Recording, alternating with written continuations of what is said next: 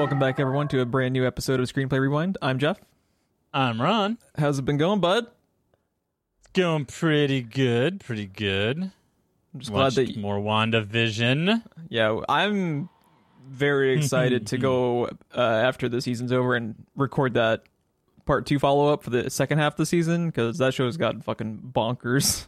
like, it's getting even more bonkers as it goes Yes, and I love it. in the best ways. Um, but I'm just happy that Ron managed to stay awake long enough to record because we had this whole plan with a couple of buddies of ours. Like, we're going to play PUBG last night. And uh, after WandaVision happened, Ron didn't happen because he was fucking asleep. so that was fun. Lots of text messages sent into the ether as you're just vegged out watching a six hour YouTube video. I feel so much better than I have in the last week or so. It's funny how humans require sleep. Who would have thunk it? Uh, it wasn't for a lack of trying. Yeah, I feel you, dude. I, I'm I'm not even 30 yet, and I already like have to get at least seven hours of sleep, or I'm just a mess. We've got some bad news about the next five, six years ahead of you. Oh God, it gets worse. It gets worse. It gets worse. So today's episode is going to be covering little movie called Jojo Rabbit, which I am. What? It's happening? It's actually happening. Yeah, it's like the infamous screenplay rewind episode. It's like.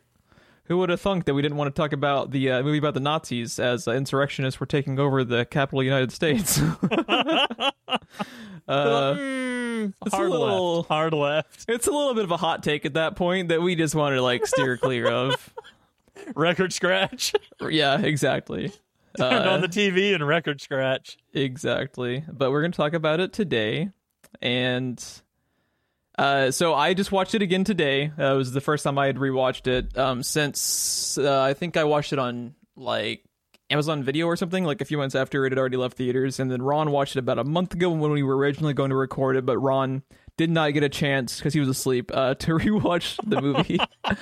but as you'll hear in today's discussion, and again, spoiler warning for all things Jojo Rabbit, please have watched the movie. Uh, because we're going to go into full uh, detail for the film. But it is a very memorable fucking movie, whether you liked it or hated it. So I think Ron will be just fine. And on this note, I also want to take a, just a quick moment to talk about how uh, we're going to be changing the format of these episodes just a little bit to avoid three hour lockout, part one and part two. Uh, just because, Of all like, movies, by the way. I, uh, I I love talking movies, and Ron and I, if you just give us a microphone, we'll talk for fucking ever. But we found As we've af- demonstrated. av- as we've demonstrated multiple times, um, unless it's something that is specifically like uh, a requirement to talk about the play-by-play of the movie as as uh, far as something like Southbound, which is an anthology movie with like multiple segments, and it makes kind of sense to go into the detail of which story we're talking about. We are not outside of a very specific instance like that going to go play by play through the entire movie like we have been doing because it's just it's not productive. Like we can talk about all the things we want to talk about without going with a play by play.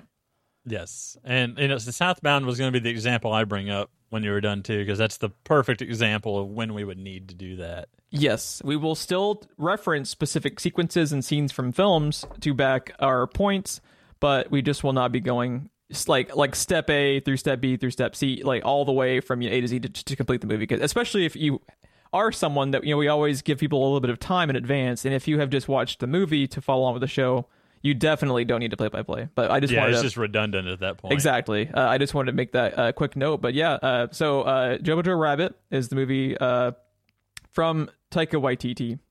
Came out 2019. Uh, Taika Waititi is the director, and he wrote the screenplay. However, it is based off of a novel uh, called Caging Skies by Christine Lewins. Lunans. Uh, I apologize. I'm not entirely sure how to pronounce it, the name, so I might have got it incorrect. But so Glad you apologize because I'm sure she listens. it's true. It's true. She's the one fan. She's the one fan. She's the one. But uh, so this movie, to me, regardless if people love it or if they hate it, I think this is a very important movie to at least see because I think its themes are very relevant to today, as we saw on January 6th. And uh, Oh boy.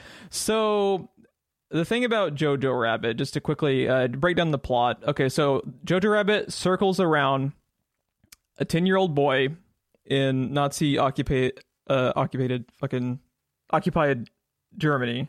You all right there, buddy? Sorry, minor stroke. We're good. We're good. Five minutes into the new format, already broke your brain. It's, it's, it's already yeah. We got to go.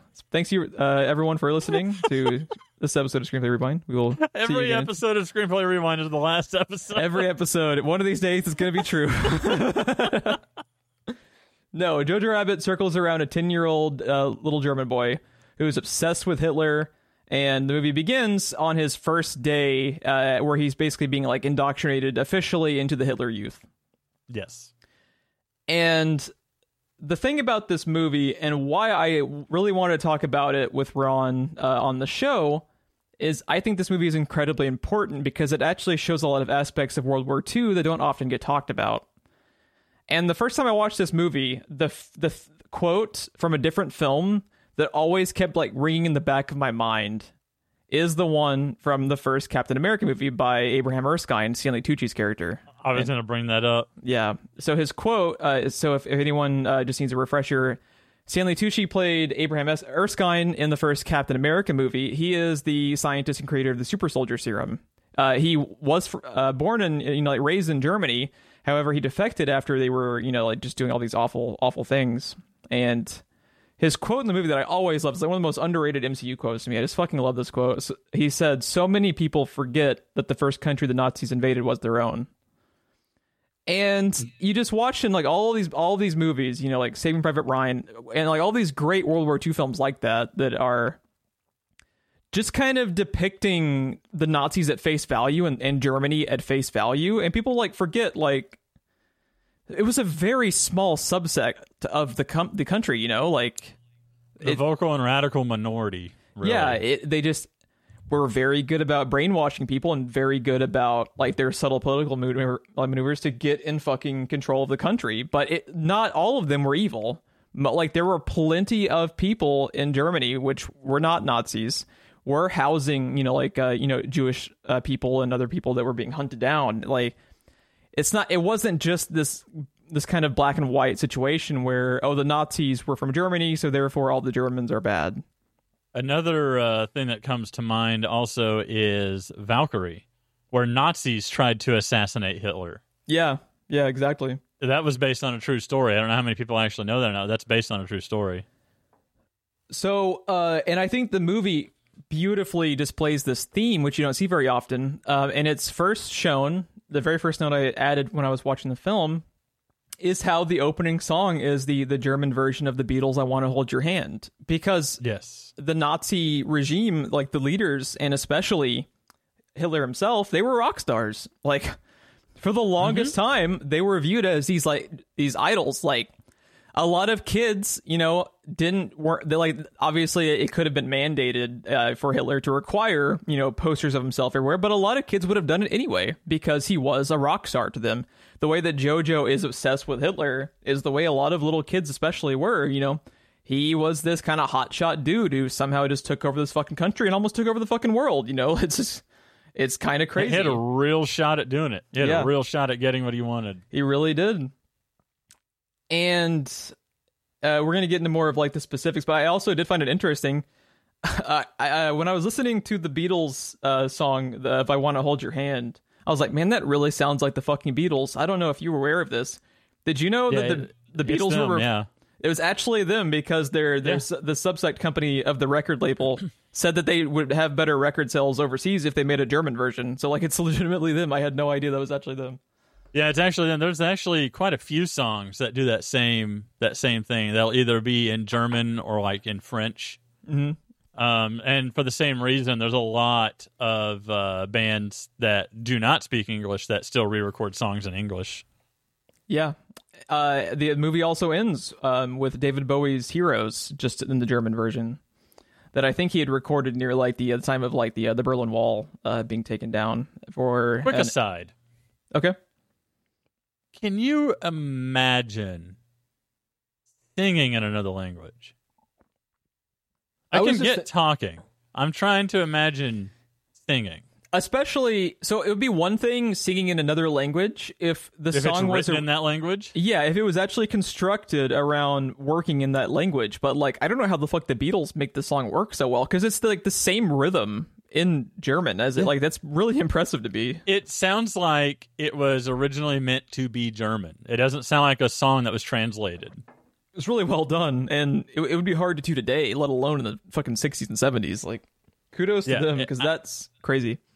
because there's you know learning to speak another language is one thing because you learn to to speak it learning how to control rhythm and fuck even down to your breathing in the middle of the song and everything Yeah. with how that all works in another language that is not your own i don't understand Yep, it's fucking nuts, dude. So anyways with so with uh the movie opening up with this little kid, you know, on his first day uh for the Hitler Youth, he is an absolute fanatic. Uh Jojo is completely obsessed with Hitler. His entire room is nothing but Nazi memorabilia. To the point his own mother is terrified of him. Yep. Because as you find out later, uh, Scarlett Johansson, who plays his mom, is is harboring a Jewish girl actually inside his house and is openly in rebellion against the Nazi regime and and just wants the war to end because she's a very good person and she she sees the damage it's doing not only on a grand scale but also just to the people. Because like I love that this movie takes the time to make it feel like these are real people like um Sam Rockwell's character. So once once Jojo goes to the the Hitler Youth Camp, the person running it is Sam Rockwell, uh, and the best the one of the best things i've seen this year by the way sam rockwell running the hitler youth I fucking lo- so he plays his name's uh, Captain uh, Klinzendorf, and they just call him they call him Captain K for the most part. Sam Rockwell is so fucking awesome in this movie, dude. oh my god He is my favorite character by far. He's so fucking great. But what's really cool is you see just how openly like he talks about it and especially in the performance how jaded he is from the war and from their regime specifically because you later find out uh, he's a closeted homosexual and obviously if he were to come out you know he would be fucking immediately executed because of the nazi you know like their code and uh, so as Jojo goes uh, actually into the the little boot camp they have going, where they're teaching them how to like throw grenades and everything, um, you know, which does not go well. I love that he ends up calling. Jojo hair. Uh, he calls him hair hand grenade at one point. Fucking love Sam, uh, Sam Rockwell. I just love after that scene. By the way, he just looks at the rest of the class, points at JoJo, and goes, "Don't do that." After yeah, so he yeah he yeets a, a hand grenade trying to look all badass, and it bounces off a giant uh, tree directly back and it blows him up, and it really fucks him up. Uh, he has to go get like surgery, and he like his face is scarred up, his leg at first is like barely functioning, and he gets just really fucked up. And I, I'm glad you pointed that out, is because they have this like brutal moment where you see this ten year old kid just get blown up by a fucking hand grenade, and they end the scene on a joke because that's just Jojo Rabbit, and Yep. the thing about this movie is I think part of the reason some people are kind of like taken off guard by it, and it took me off guard a little bit at first, is because the tone is very mixed, but I don't think that's by accident. Like it's not an accident that that Jojo Rabbit is directed and written for the screenplay by Taika Waititi, because this book that it's based off of is through the lens of a little kid. And that type of mixed tone is exactly the type of tone that you would expect from something that's being viewed through the eyes of a child. Because I'm especially you, Ron. You know, you have two. Are, are your kids four years old now? I, th- I believe. Or, Yes. yeah, Yes, like they eh, for for a kid, everything is fine until it's not, and that's Mm-hmm. kind of how the tone is of this movie. Uh, you know, l- little kids don't have coping mechanisms. They're just happy until they're not. They don't really know how to process it. And I just think it's fascinating that, like this movie exists and this book existed to you know to, to like really dive into the impact that like having somebody like the Nazis and Hitler in charge of a country can do to a little kid. It's it's it's obvious that that it's causing damage on, on a global scale because there is a world war in play. But just like to see the damage that it caused it causes JoJo's family.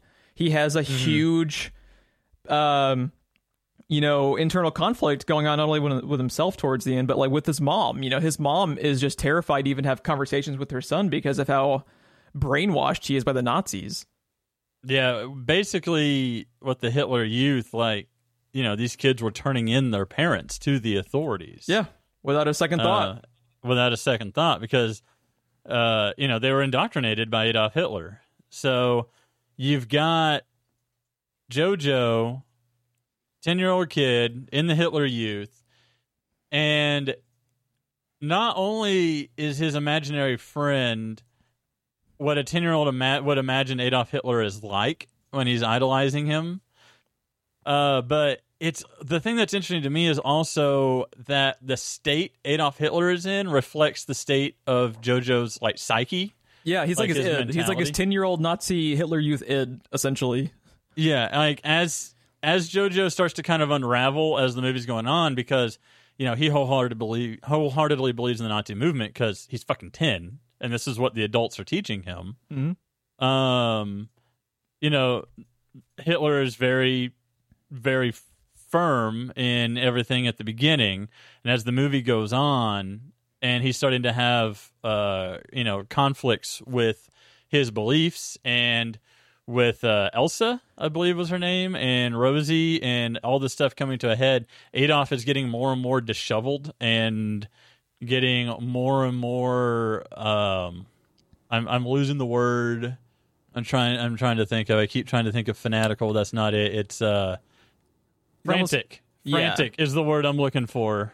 He's very Uh, off don't know where kilter. fanatical's going. Uh, yes, uh, but he is very much a. Re- so not only is he what he projects Adolf to be, but his own mental state is reflected by Adolf. It's a very interesting, like, it's a very interesting way to construct this character.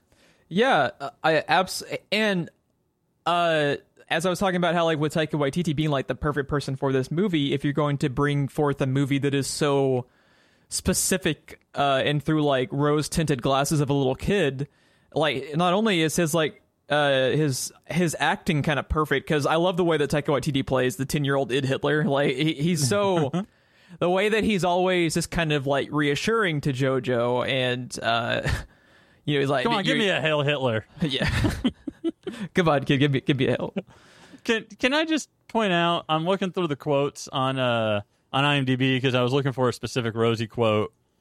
But just scrolling through here, do you know how long some of these quotes are? And they're just the Hail Hitler, Hail Hitler, Hail Hail Hitler, Hitler. Hail Hitler between like eight characters over Yeah. and over as they have to do it to each individual That person seed, that seed when the the Nazis come to their with house. the Gestapo. and- yeah, when, the Gestapo dudes come in and they have to do the they have to do three sets of Hail Hitlers because three new people are introduced into the like the Every- conversation. It's fucking hysterical, dude. Every Like, time someone walks into the room, everybody has to stop what they're doing and hail And- Hitler to each other. and, and the, the editing is fucking genius because it, it does quick cuts back to every person just Yeah. to like kind of amplify it. It's fucking genius, dude. And I'll, I'll It- talk it- more about the the editing and uh, some of like the gorgeous, very subtle cinematography in this movie. it reminded me of Johnny Dangerously. That no more nodding. yeah, yeah, for sure. Because I think someone even says like, okay, okay, no more hailing Hitler. like, I, Uh, what's also super important while we're amazing. talking about it is like I love the fact, and I think it's probably mostly rooted in the novel because obviously he he adapted it for the screen, but uh, and with Right. the screenplay and the novel. I love that the kids actually come across as, as legitimate kids. They're not Yes. precocious little small adults. They are openly excited and they have this childlike exuberance to them. Um, and even Taika Waititi does when he's playing Hitler. Uh, he he really portrays that that just exuberance to them that little kids have. And I just think it's wonderful that that this movie actually manages to make me buy that I'm watching a movie through the eyes of a kid instead of a precocious little adult who just happens to be 12 years old or 10 years old, you know, along those lines. Like most kids in a movie are like most kids in a movie are either on like one end of the spectrum where they're like a spoiled little shit and they're more of just like a stereotype of a little kid or they might as well be an adult because of how precocious they are. And this this movie Jojo just nails it. Like they are little kids, especially like the co- the conversations between Jojo and his friend, his I best friend. say Yorkie and JoJo. The best example I can think of what you're talking about is at the beginning on their first day in the Hitler Youth when they're in that tent and they're having that conversation about like, aren't I your best friend? Like, no, you're my second best friend. And I see that's Hitler is his first best friend. Um, I would be happy if I was second because that's who you're, you know, in line after. Essentially, that's what JoJo's getting at. Right. Yeah. But and then you know just that that whole conversation is very much a conversation that two children would have, whereas most of the time in a movie, like you said, children are portrayed as someone who doesn't have kids, what they think a kid is like, who doesn't have much experience around a kid. Yeah. Um, so you end up with you know all of the stereotypes of kids.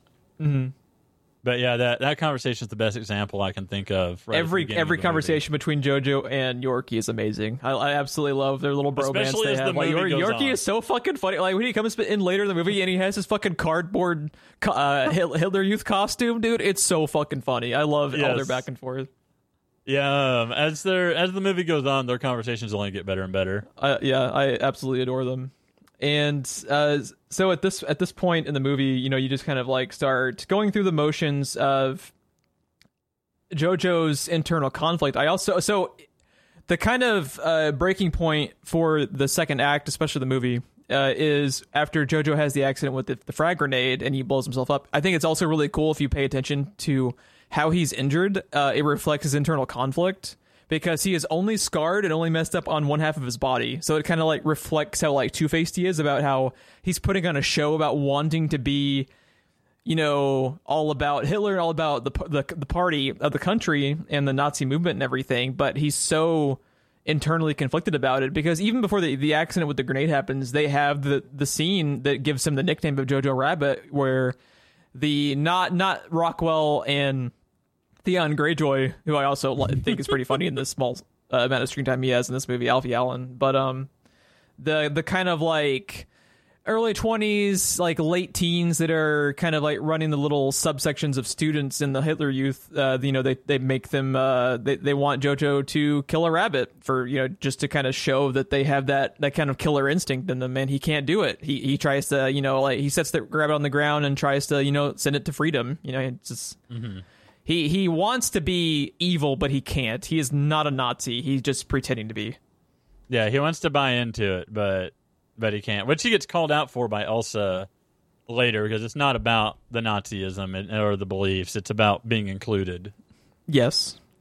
So after he has the accident, he's no longer allowed to be a standard uh, member of the Hitler Youth. They kind of have him stationed running pamphlets, uh, actually back at one of the little like schools they have for the Hitler Youth. That's not actually part of like the soldier academy. It's more of like a traditional academy. It's like it seems to be mostly uh, little kids, and they have the clones. Don't worry about the that part. You know, they they have to have their clones. I don't know if you remember that scene, but.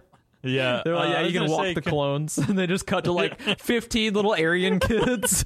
They're all identical, and then they come back and never really talk about it again until they show them like at the very fucking end. It's so funny. Uh, can we talk about how he got that job? Yeah, go ahead. Yeah, Because I fucking love Rosie walking him in. And is this when Kleisendorf says, "Well, if it isn't Hair Hand Grenade himself," when they walk in? no, that's actually like at that? the pool later when he calls him hair hand grenade. But Oh, right, Yeah. right at the pool. Um, but anyways, yeah, Rosie brings him in, and so because of something that happened in the field, he had been demoted to running Hitler Youth, and then because of the gr- hand grenade thing, he got demoted to this office, yep, and then. Rosie just walks up and knees him straight in the testicles. yeah, and, and Rosie is uh, Scarlett Johansson, uh, who plays JoJo's Yes. mom.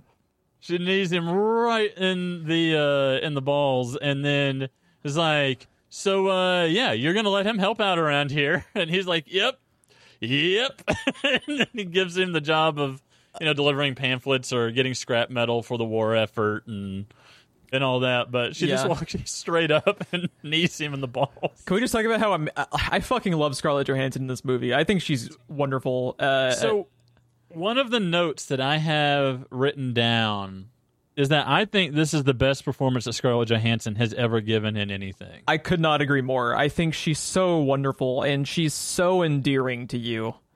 I Immediately. usually find her to be very.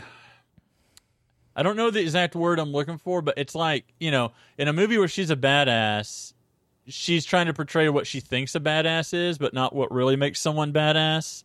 on, on that um, note, you know, do you do you like her as Black Widow or do you not like her as Black Widow?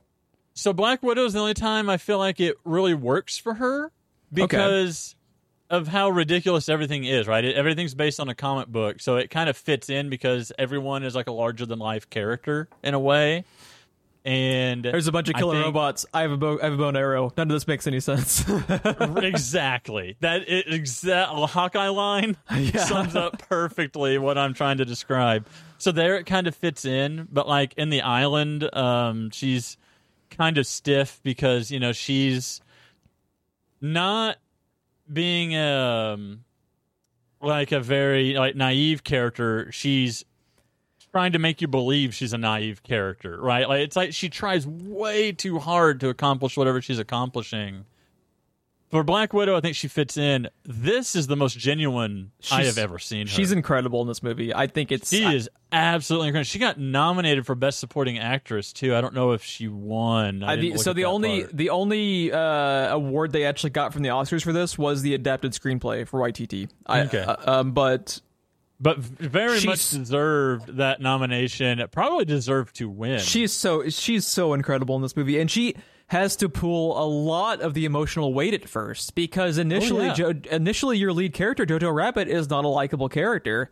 He's internally conflicted, obviously, but he's still putting on such a show and openly talks about, uh, you know, even at like later conversations he has with ScarJo at the dinner table, you know, about how he's upset with her about her political affiliations and everything, and how she, like, how could you hate your country to the point where you want the war to end? How could you not want Germany to win? Because that's kind of his mindset.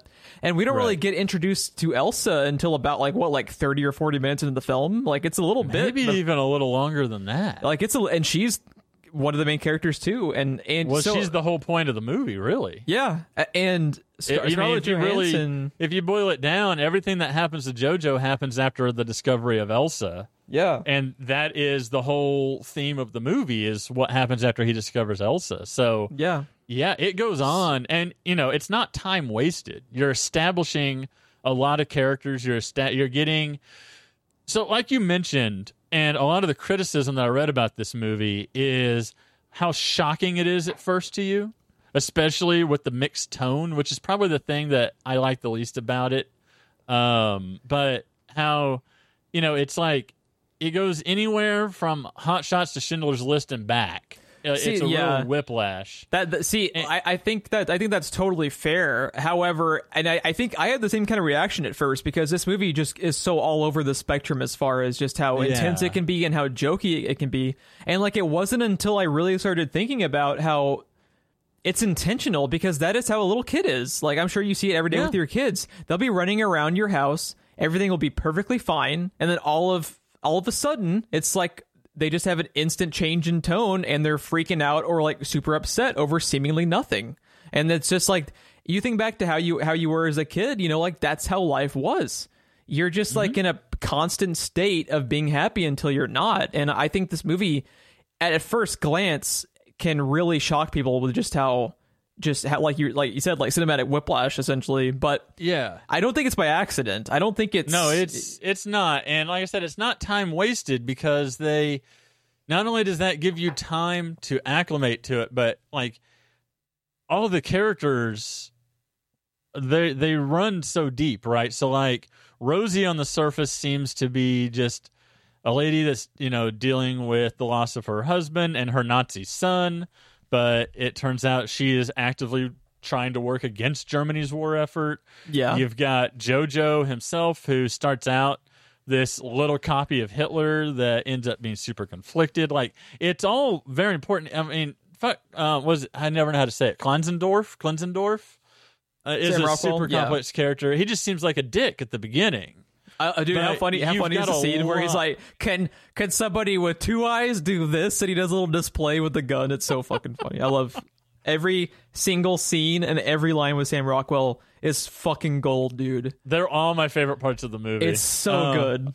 when he he drinks from his flask and just goes, "God help me" at the end of his speech. but yeah, so you know, it's not time wasted. They got to get the audience acclimated. You've got to get very used to these characters before all of a sudden in the second half of the movie everything starts getting mixed up and kind of flipped on its head and and turned topsy turvy. And it does that to great effect. But I think a lot of the criticism it receives is it takes its sweet time to get there. I think it's necessary, otherwise you don't get the desired effect in the second half. But yeah, yeah. Uh, Unless I can uh, see uh, it just kind of turned off some people. Which, by the way, I just want to point out when I say it turned off some people, I mean just some people because this movie is beloved. It it got uh, very The- wide yeah. acclaim.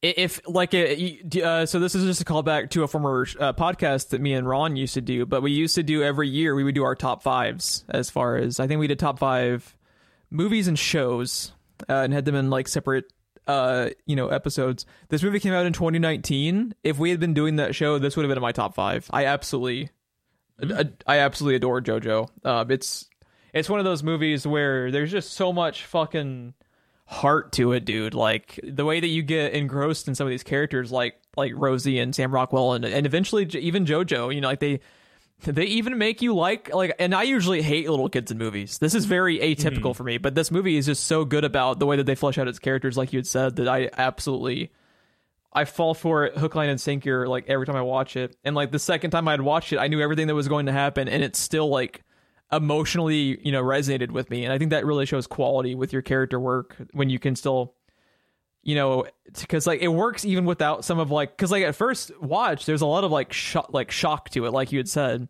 But when mm-hmm. you remove that and all you have left is the character development and the performances and the directing i think this movie's really well put together and constructed. So one of the things, speaking of Whiplash, I want to go back to Scarlett Johansson's performance real quick. Because the scene that I have specifically written down is the scene where they're at dinner. i think i know which one you're he- referring to yeah I think he had just discovered Elsa, uh, if I recall, and it's the scene where he ends up dancing with her, but she like impersonates his father because he wants to talk to his father. yeah he, he he gets very angry at her because he's he's talking at the dinner table about how like i'm all alone all i'm left with is is you who you know hates our country i could be with dad he was actually like you, you later find out he was also uh, in the same kind of mindset as as Scarjo about how he was actually you know like a freedom fighter and not a, a German soldier the way that Jojo thinks he is. But Wasn't he like leaking information to the Allies or something? they don't really they up? they've only ever vaguely talk about his dad. Uh, like that you find out that he was associated with kind of being like a freedom fighter in some regard, but they don't go into a lot of explicit detail about what he does. But yeah, he's like I'm stuck here with you, and then and and yeah, Yeah, and she goes to the fireplace and wipes soot all over her face like a beard and puts on his jacket and just starts impersonating him. I was just like, the scene is dumb, but at the same time, it's kind of great. And like her performance through that whole thing, even when she walks they're- over to the fireplace and she has a conversation to, to where she knows that Jojo can hear her talking, and she has a like a, a conversation back and forth between her kind of like she gets like a deeper voice as she tries to impersonate the voice of Jojo's dad and is talking well, you get forth. the feeling that they had this conversation dozens of times, right? That Mm-hmm. Yeah. this was a thing that right because it doesn't it happen right after she like shouts at him and like slams the table with her hand. yeah, she gets like right in his face and then screams at him and does the yeah. and then he gets like scared and freaked out and then she has this reaction to it because she i mean she's been drinking a little bit She's she's some stuff going constantly drinking. She you can she's, constantly obviously in, in a really bad way. How she's just so stressed out from having to try to take care of you know the the the girl that she is you know helping stay alive by keeping her hidden and also trying to deal with her 10 year old uh, son who she adores but who is just in this very very bad state right now yeah and then she goes over to the fireplace and has the conversation that you mentioned like i yelled at the kid again so this is you know in the dad's voice. She never breaks her character never breaks character. She stays she's dressed as the dad she's acting as the dad. She has the reaction as the mom to jojo being freaked out but then reacts to it as the dad. And like you just can imagine her and her husband having this conversation outside of jojo's bedroom in a hallway like this is not the first time this has happened. Yeah I, I and totally uh, agree. like in this portrayal she has turned into him for a moment you know what i mean? Like it it was a very real kind of shocking thing but then looking at it critically you're just like god damn this is scarlett johansson? She's this?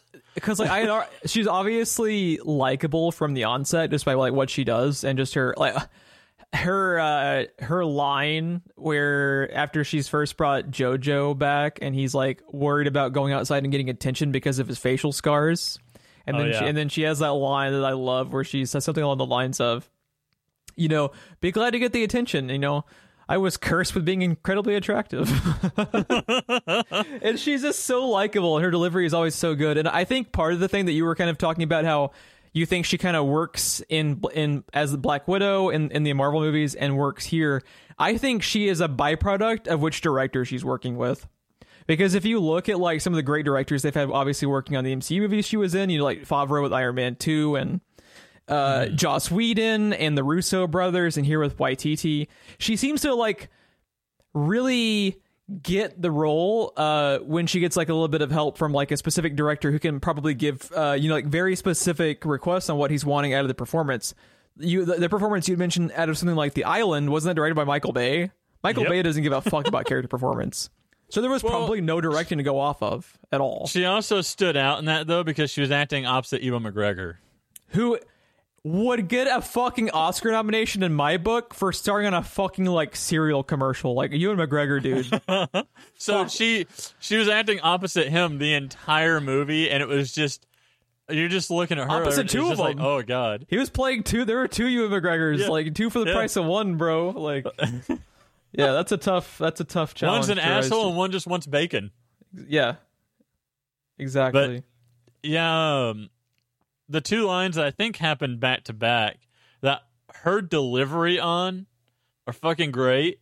Is right after JoJo has told Rosie that he's been hearing his dead sister upstairs, and she talks about how sad it is that he's going crazy. But then she's like, "But you've lost your mind." But it's sadder for me though because I have to live with a crazy person. and then So she goes over and pulls out the bread.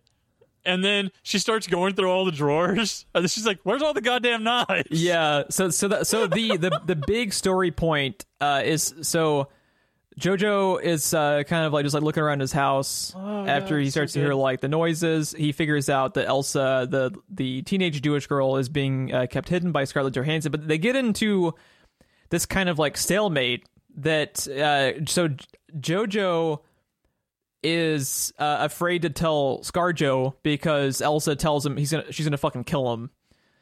Elsa doesn't want Jojo to tell his uh, mom that that he knows she's there because she knows that she'll more than likely be moved to a different location because Scarlett Johansson is terrified of what Jojo would do with that information. And it just becomes this kind of stalemate where Jojo knows for a very long time and starts like fishing for details and uh, is kind of like very slyly trying to get her the fuck out of the house without also endangering his mother and himself. So that's kind of like your kind of like your big plot uh, thrust for the remainder of the film. And uh, the performances, I think, between Elsa and JoJo are also very good. Uh, just like some of the and like more uh, uh, more details to kind of like back up how we're talking about how this is something like a kid would say or a kid would do. Like the um, the conversations that he has there about like what a, a Jew is. Where Very great way to show a kid trying to puzzle out a very adult conversation. Yeah, because these these kids, these poor kids in the Hitler Youth, uh, like the Jewish people are made out like to be like they're like fucking werewolves. They're like mythical Yeah. creatures to them because that's what they've been told. Because they've been told by the adults. Who else are they gonna go, like? They have nothing else to go off of. They're being And I think brainwashed. it's early on, Elsa has this great line, you know, referring to the Bible, where she tells him there are no weak Jews. I'm descended from those who wrestle angels and kill giants. We were chosen by God. And you were Very chosen by a pathetic little you were chosen by a pathetic little man who can't even grow a full mustache. so badass, dude. And she like fucking throws him across the room too, dude. She's Yes. she's feisty with him, and he is terrified. And, and like the thing that like made me think of this these scenes is like you mentioned about how like they have the callback joke about how ScarJo can't ever find the knives, and it's because. Jojo, I love the first time he goes after Elsa, he has his knife. He loses it because she steals it from him. He finds another knife in the kitchen for their second encounter, and he also loses that in the middle of it. And I love that at one point he has a fucking colander on his head like a helmet and a ladle, and that's what he's going into battle against Elsa with. And it's such a great little kid thing they would do. It is a moment such a thing a kid would do. There's a moment where Hitler was like, "And for God's sake, don't give her any more knives." and then later is when Rosie's like, "Where's all the goddamn knives?"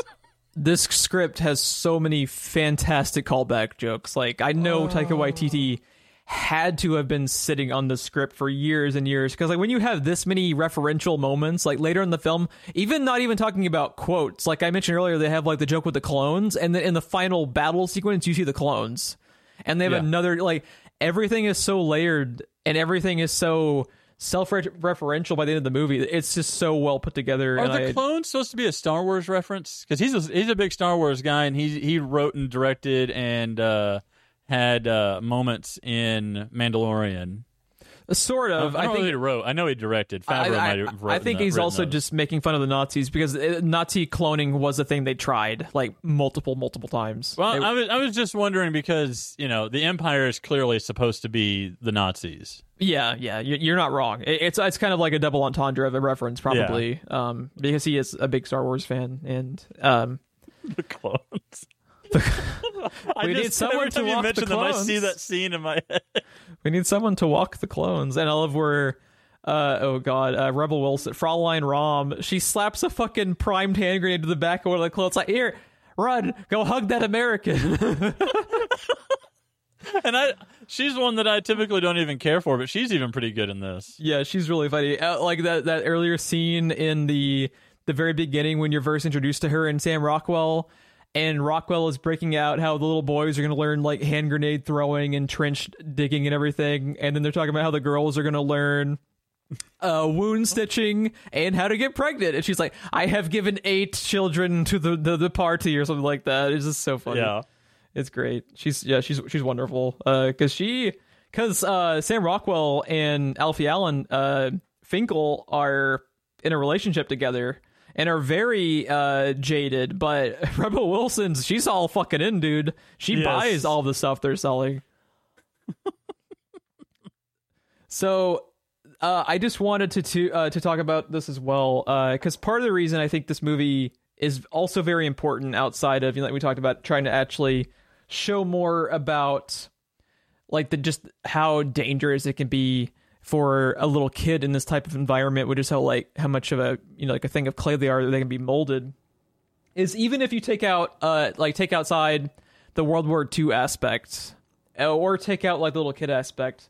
This just kind of shows like whether they're adults like uh like Rebel Wilson or little kids, just how like dangerous role models can be.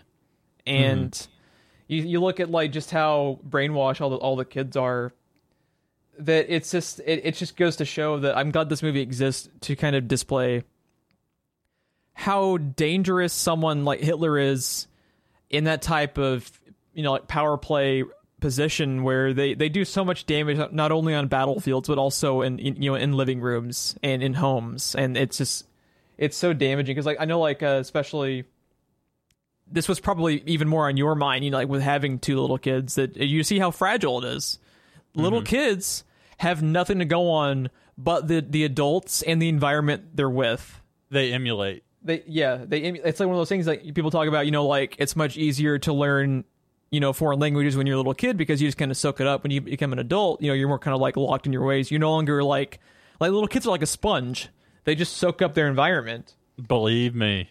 and the just like the the devastating effect that Hitler has on Jojo at first that like the, you know he's what he's he's obviously internally conflicted because he ends up being you know like a good person in the end but damn he wants to be evil. He's all about wanting to be evil the whole time and Yeah, he uh the thing that I was thinking about kind of on the same lines is you know, with role models and stuff, it doesn't even have to be that big of a of a personality or that big of a person like Hitler was. In the age of social media and YouTube and Twitch and like, you know, TikTok and and all those services uh, the definition of a role model has changed in the last decade or so. And the people that kids look up to has changed in that time. And it's no longer just the people that they see on TV, you know? Yeah. It could be a Twitter account that they follow.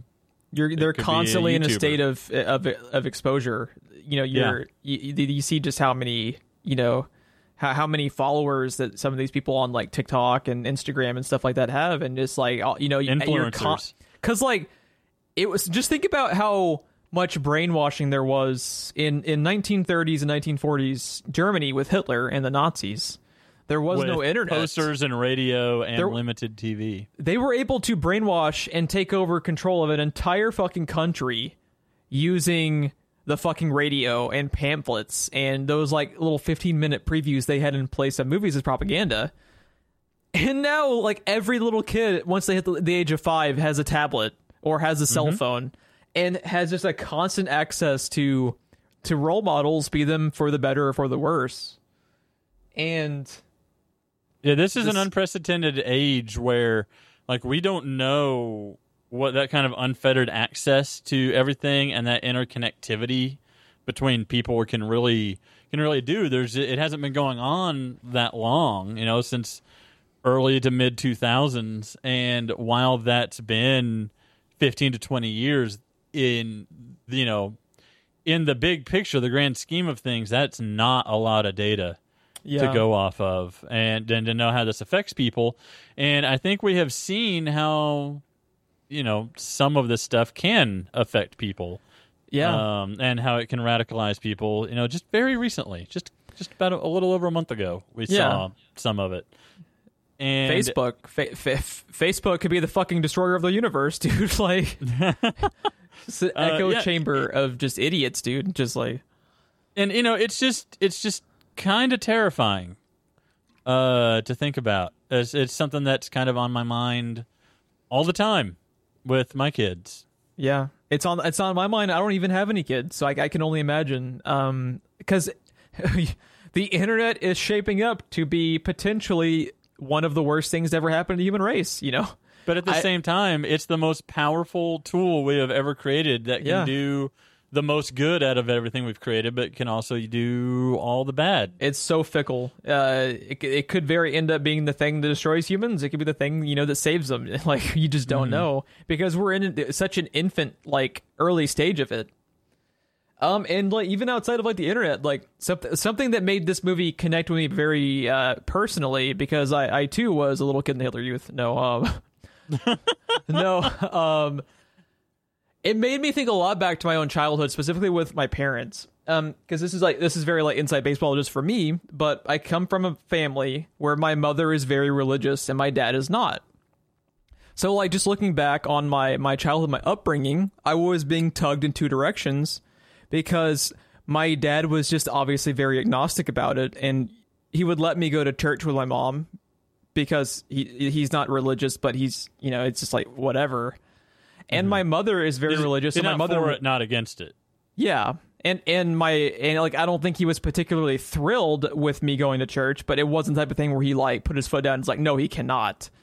And my Yeah. mother was the type of person, you know, like she wanted to be in church with her every Sunday morning. And for the first twelve years or so of my life, until I started to become like an older teenager, I I bought into religion because that's what I was being taught to from my mom, and because my dad wasn't really swaying me one way or the other, you know. And all I had to go on was me being raised by my mom, and her values became my values. And as I look back as an adult, it's it's like parents are kind of like damned if they do and damned if they don't because like my mother was just imposing values on me that she holds dear. As an adult though in retrospect i don't hold those same values dear. So i was basically kind of being like indoctrinated you know? It's mm-hmm. it's it's just like the type of environment too like with with scarlett johansson and jojo she's trying her best and she's such a good mom. Oh my god she's so great with him. Like he's such a little shit. And for her to still be able to just like rein him in like in that dinner sequence dude it's it's just wonderful. And, and i obviously liked her from the get-go because of those earlier sequences like where she knees sam rockwell in the fucking balls like a badass. But that moment where she pulls out the chair so that he can stand on it and dance with her is so fucking endearing. I want to cry every time i watch it dude. It's so good I think of that, and I think of uh, when they're just kind of walking around, and she's walking along the top of that wall, and she's just kind of dancing along the wall, yeah and they make a uh, a very poignant uh, uh, point about her red shoes as she's dancing. Yes. So let's let's segue a little bit and talk about this point um, because this movie has some great cinematography to it. Uh, so the element of their shoes is very important both within the story and within the framing of the scenes uh, because one of the things that Scarlett Johansson has to do for JoJo is tie his shoes. Because he wants to be in, in the fucking Nazi regime and take over the world, but he can't even tie his shoes because he's 10. And they're just kind of like exasperating that that point. Uh, and with the thing with the shoes, it's so cleverly done um, because the first time you are shown the close up of her shoes is actually at the pool. They have multiple scenes where JoJo is uh, in in the same room with her mom, and her mom enters the frame or is either like elevated to the point to where he's head level with her shoes, and they they have very distinct red and white shoes that she wears. The 1st time being that they show them is at the, the pool where he goes to talk to Sam Rockwell about how to talk to a Jewish person or like what should he do if he finds one. And then the, the scene after that where they have the same kind of framing device of showing JoJo head level with their shoes is, is uh, when they're like near the park, like you said, and they're, and they're just kind of out, you know, just kind of chilling like it seems like a, like a weekend afternoon. And that scene, dude, when he is walking through the town following the butterfly, which is another callback to the conversation that he has with with Rosie earlier on about how love is having that pain in your stomach, you know, like like having butterflies in your stomach, and it's like a motif for the movie. And he's following this this blue butterfly through the town, and he just continues chasing it, and eventually he's kind of like like lower than the frame, and then they bring the frame up with JoJo as he stands back up after he's been chasing his butterfly, and you just see that she has been hanged by by the state. And oh, it's dude, I was devastated the first time I saw that. I, Which is also a callback to earlier in the movie when they had people hanging in the public square, and he said, "What what did they do?" And she said, "What they could." Yeah, which is And- showing her how she's kind of in like the freedom fighter movement within Germany. Yes. And, And now he- she's hanging in the public square, but all you see again is him being basically eye level with those distinctive shoes. Yeah, and he just he grabs onto her feet because that's all he you know he's just he's just devastated. Oh my god, that scene. I I didn't I did not see this movie in the theater, but I have seen a lot of like tweets and reviews of people talking about this movie. That apparently every single time there was an audience watching There's this film in the theater. There, were, you would just hear a hundred people just gasp all at the same time because it, it's just it's devastatingly done and it's so heartbreaking and so and so gut wrenching. I want to say, if I recall, the scene just kind of stops. Like there's music and everything as he's chasing the the butterfly, and then I think he like he's bent down, and when he stands up, that's the like yeah, like I was saying, like it him. raises the frame with him as he stands back up. Yeah, to and then the you shoes. see the shoes, and everything just stops. I want to say the music cuts. Yeah. everything just stops. I think you're right. And then he looks pure right silence. and sees sees his mom's shoes. Yeah, It's it's it's rough, dude. And uh, the earlier sequence where she was uh, with him and he sees the people that were hanged, you know, he tries to look away and she she grabs his head and actually keeps him centered on it, you know, and she's trying to make a point of it, you know, like this is the people that you're obsessed with, you know. She's trying to like relate to him and get through to him so much that it's it's unfortunately not until she dies that he fully starts to like because well now he's been betrayed by the state. Right? He's been betrayed by the state. And they- And what's also fucked up too is they didn't even have any evidence. Scarlett Mm-hmm. Johansson was very careful. She never left any physical evidence. They just had suspicions about her based on her activity. About you know she was outside of the house a lot, um, and they have uh, suspicions with S- Stephen Merchant and the the the, the Gestapo are also like both hilarious because of the Heil Hitler lines and also like Stephen Merchant's a menacing motherfucker in this movie when he just towers over Yes. Rockwell. That sequence is great where they uh they have Elsa pretend to be a sister just because they know he'll eventually find her if they keep her hidden, you know. Mm-hmm. And when Stephen Merchant Uh, just steps she, across she the just room, Kinda, she just kind of did that, right? Yes, it was not planned. Like JoJo freaks out too when he first sees her. Um, that Mm-hmm. they were they were hi- uh, having her, you know, pretend to be the sister that had previously passed away. Um, but yeah, when uh, Stephen Merchant just walks across the room and he's he's just towering over Rockwell and just like looks down at him, like Stephen Merchant's Yes. fucking scary in this movie, dude. I want to talk about that scene because you legit don't know what Rockwell is going to do in that scene. And I had a question about so I think that scene takes place before he finds his mother hanging in the square, right?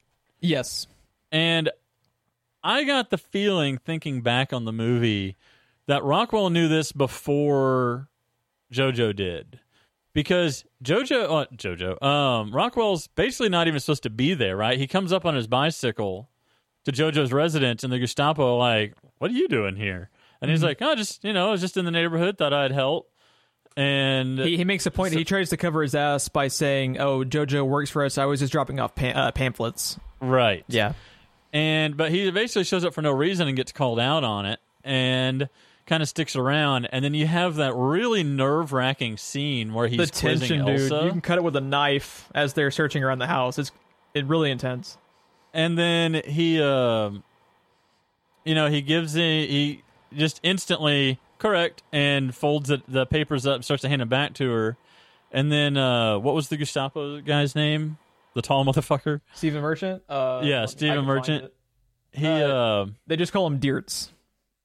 Yeah um but yeah he uh you know he's like wait and everything stops and you think he's gonna look at the papers but he doesn't um but he the reason i think he already knew about scarjo is because the line he says when he leaves when the scene is over uh he tells him to uh to just look after his family Yeah. and when he says it, he kind of cuts his eyes back to Elsa.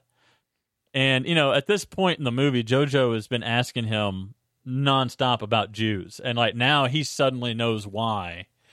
Yep. Um, but he he leaves at that point, and then that's when Elsa reveals that she got the birthday wrong, and when he said she got it correct, so he covered for them. Yeah, yeah. She she uh she tells him the first of May, and Sam Rockwell's looking at her identification and knows it's a lie, but covers for them.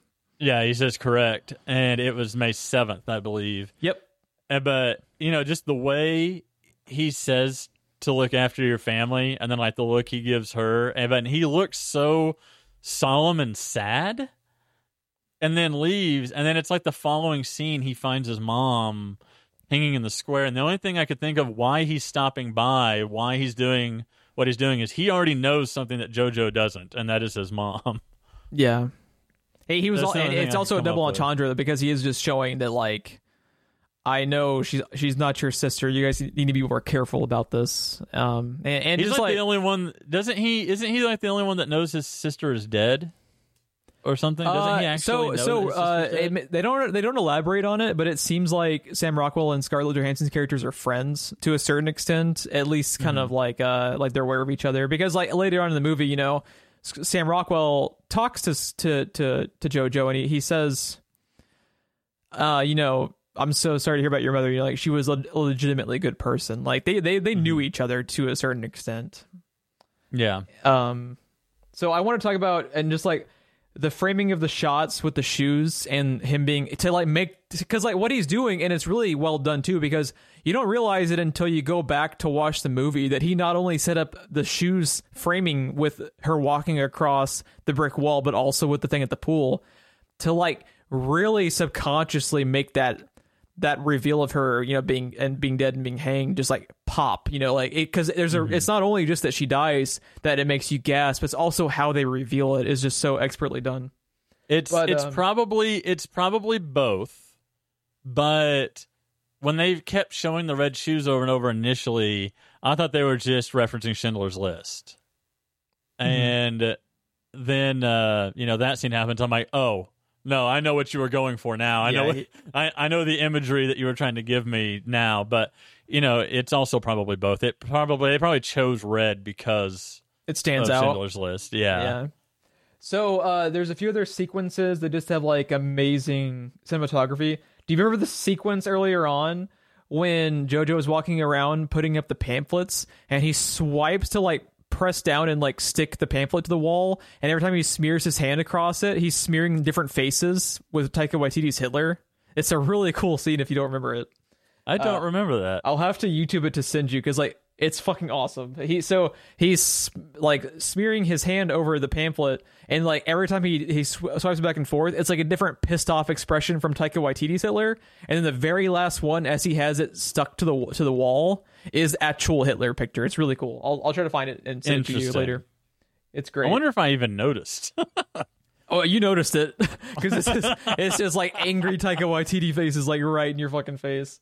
Uh, but um, the first scene when he is introduced to Elsa after he discovers her, and it's framed and directed like a horror movie, is really cool. Uh, the the like the way that she places her fingers like around the exit of her like f- fake little faux door, you know, like a horror movie like creature would, and she like is advancing towards him like it's very The Ring.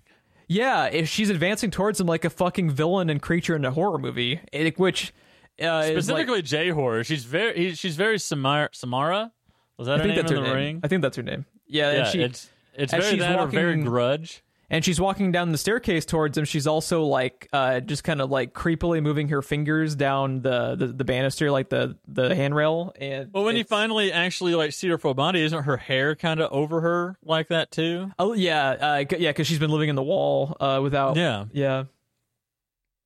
There's one really great sequence later on. Say, quit giving our knives. I just think back to that fucking scene where he has he's holding the ladle like it's a fucking katana, dude. It's so great. Fucking love this movie, dude. So later on in the movie, after Elsa and Jojo become friends, there's a very uh, well shot time lapse sequence where they are circling around the the room where they always hang out, and you see time passing, and you see them kind of like teleporting around the room to like different conversations they're having or like different drawings that they're doing, and it's it's a great sequence. I love. And uh just uh one one other really fun so we, i want to go ahead and talk about the uh the the third act of of this movie that kind of like ramps up towards the end. Uh so after scarlett johansson has been found dead and jojo's been essentially just kind of and it's, it's really fucked up too. It's like the state isn't even really aware that that jojo's uh you know, quote unquote sister is living with with him. The state gave no fucks about killing his mom and leaving a ten year old stranded to fend for himself. That's just another thing that's like a little tidbit that's just brutal and just shows their their their brutality towards their own citizens. You know, off of no evidence, they just had suspicions and they fucking killed her and orphaned a ten year old. You know, Yeah, the the way, by the way, that this movie is set up is very 1984, which is obviously based on a lot of this same stuff. But a lot of the storytelling in this is also very, very 1984 because in that book and in that movie, it is all seen through the eyes of a guy that doesn't really believe in all the propaganda and bullshit, but he has to do it for fear of execution. Yeah, and um the just the way the way things are laid out the way things are portrayed the way things go for rosie the way things are for jojo it's all very much um what happens to um I have forgotten the war doctor's name and I am so sad about that fact. John Hurt. John Hurt, my God. Uh, I had John. I couldn't come up with Hurt. Um, but it's all very much what happens to John Hurt throughout that entire movie. Mm-hmm. Um, but yeah, along with like because this and 1984 are the only two things I can think of where you see this kind of government, this kind of regime, this propaganda, and like what it does to a person rather than what it does to the nation. Yeah, about yeah, is it ju- like the first country they invaded was their own. That is like such an important element of it. Of and, and it goes by the like. I think it's criminal sometimes how World War II is taught in schools to kids. Oh yeah, absolutely. The way the way history just- in general. the the way that history for the most part for little kids is boiled down to just remembering dates and and just factoids instead of the impact of events in history like this like the part of the reason you get to a point in like specifically American history where we are right now and just how fucked up we are right now is because of that. If you don't fully understand the past, the past will repeat itself for better or for Yeah, the worse you can't you can't learn from it. you can't learn from it and just the fact that like you have to have a movie like jojo rabbit or a novel like 1984 to delve into the psychological damage that political parties that are in just just they just have raw amounts of power the amount of damage they can do to their own citizens as well as other countries that that you have to get that through media is un- it's inexcusable to me like it's a travesty. And I, I, I really think the lack of kids being taught these types of situations without going in any detail other than the fact that like, oh, you need to remember what years World War II ran from, uh, like from the beginning and when it ended for a benchmark test. Like, go fuck Yeah. yourself. That's not teaching a kid what they need to know at all. And uh, let's talk about the ending of the movie because, uh, so Jojo and Elsa are just kind of like living day by day, uh, you know, growing to you know become you know more and more close to each other. And Before we go too deep into this, can we talk about right after he finds his mom hanging, the first act he does when he oh yeah, go, home? yeah, go ahead. Uh, because the first thing that he does now, this is where he kind of comes to a head with his core beliefs, um, everything that his mom has taught him, everything that the state has taught him, everything that you know he's ten, but everything that his common sense has taught him. All this stuff is coming to a head, and the moment it comes to a head is the first act that he does. Ironically, is he's got an he pulls out the same knife, the first one Elsa took from him, I believe, and he stabs Elsa right in the shoulder. Mm-hmm. And then after doing that act, just kind of breaks down and collapses into the floor. And her entire reaction to this is to just console him. Like he got it out of his system, right? By stabbing And she her. can and she can tell what happened just from his reaction. Yes, And she- he came, she- he came home alone, and the way he's acting, because you know he's he has been felt betrayed a little bit by his mom this entire time. The state betrayed him, and he's focusing it all on the Jews, which the only one he has access to is Elsa. But he knows everything he knows about the Jews is wrong because of Elsa, and it's like the only thing that he can think to do is he tries to finish what he initially set out to do, and then that destroys him when he does it, Yeah, and He- just kind of collapses into a heap on the floor. And Elsa's only reaction is to just console him, and it's like it never happened, but kind of did.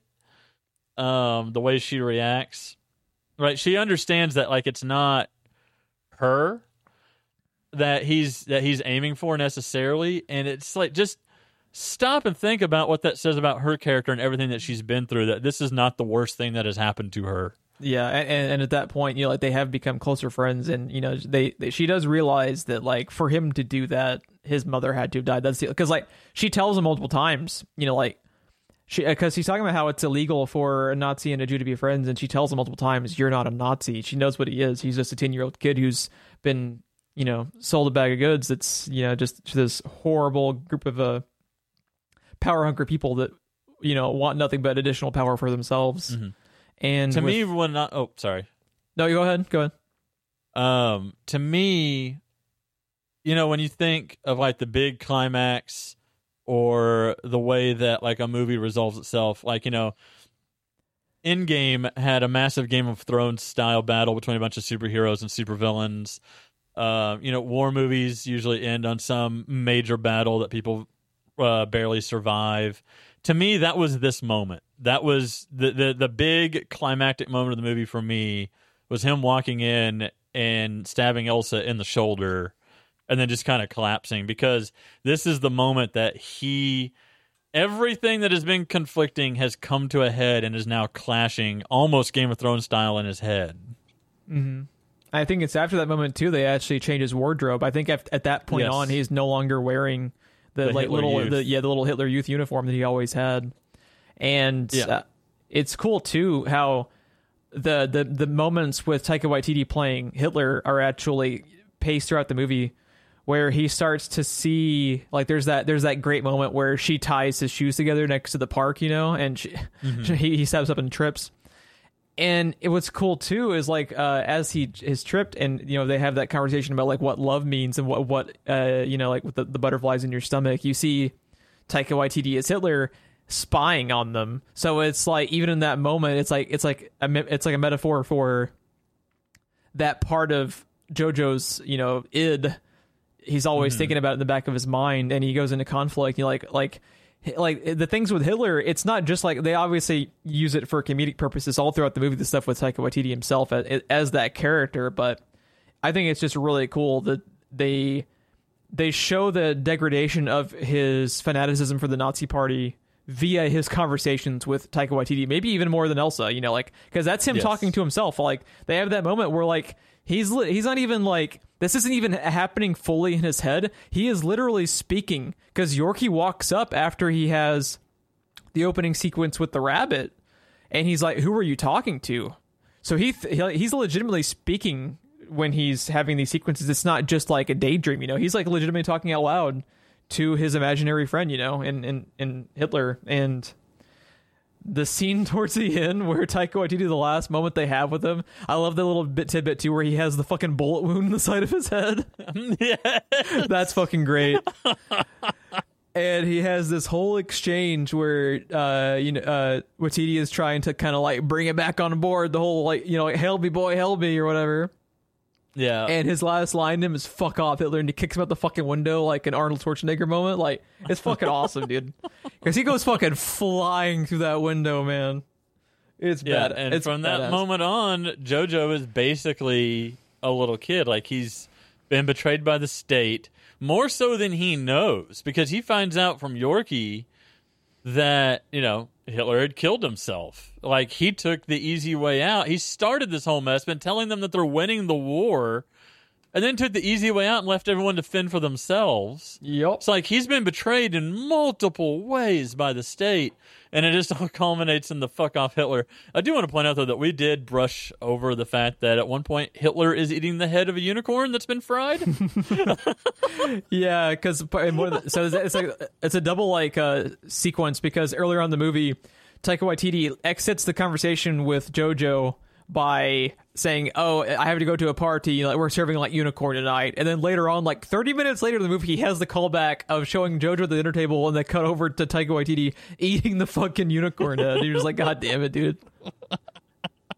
Shit that just seems like a throwaway line is just set up for like a great joke later on, and it's just like, Mwah, Yeah. love it. but yeah, the, the one of the best things that they have done in the entire movie is Adolf Hitler with the bullet wound in his head. It's dude, I saw that. I fucking died laughing. It's it's great. It's fantastic. Uh, so the ending of the movie uh, circles around the uh the Russians and Americans that are actually invading their city in Germany that uh, that they're at. Do they ever actually say which city they're in? I just now thought about it. I don't think they ever actually say which city they're in. I don't think they say specifically. I think it may be implied to be Berlin, but I don't think it is. Yeah, I just kind of left because it just makes them seem more of like an everyman type of family if it, Well, they kind of leave for- it vague. Then for the Allies, when they show up to have the Russians and the Americans and everybody there at once uh, fighting, it just seems like it would be somewhere super important. Yeah, that's a good point too. So uh, Jojo meets back up with uh, with Yorkie in one of the funniest scenes of the movie, where he's carrying the like the fucking rocket launcher, and he drops it to wave at Joe and it like blows up a fucking entire cafe. and he's just like, "Oh god."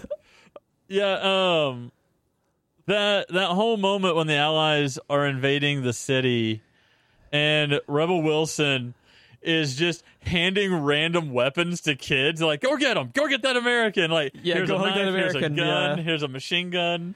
She's sending all the fucking clones. Uh, she's Yeah. armoring everybody. She walks out. She goes out with a fucking light machine gun.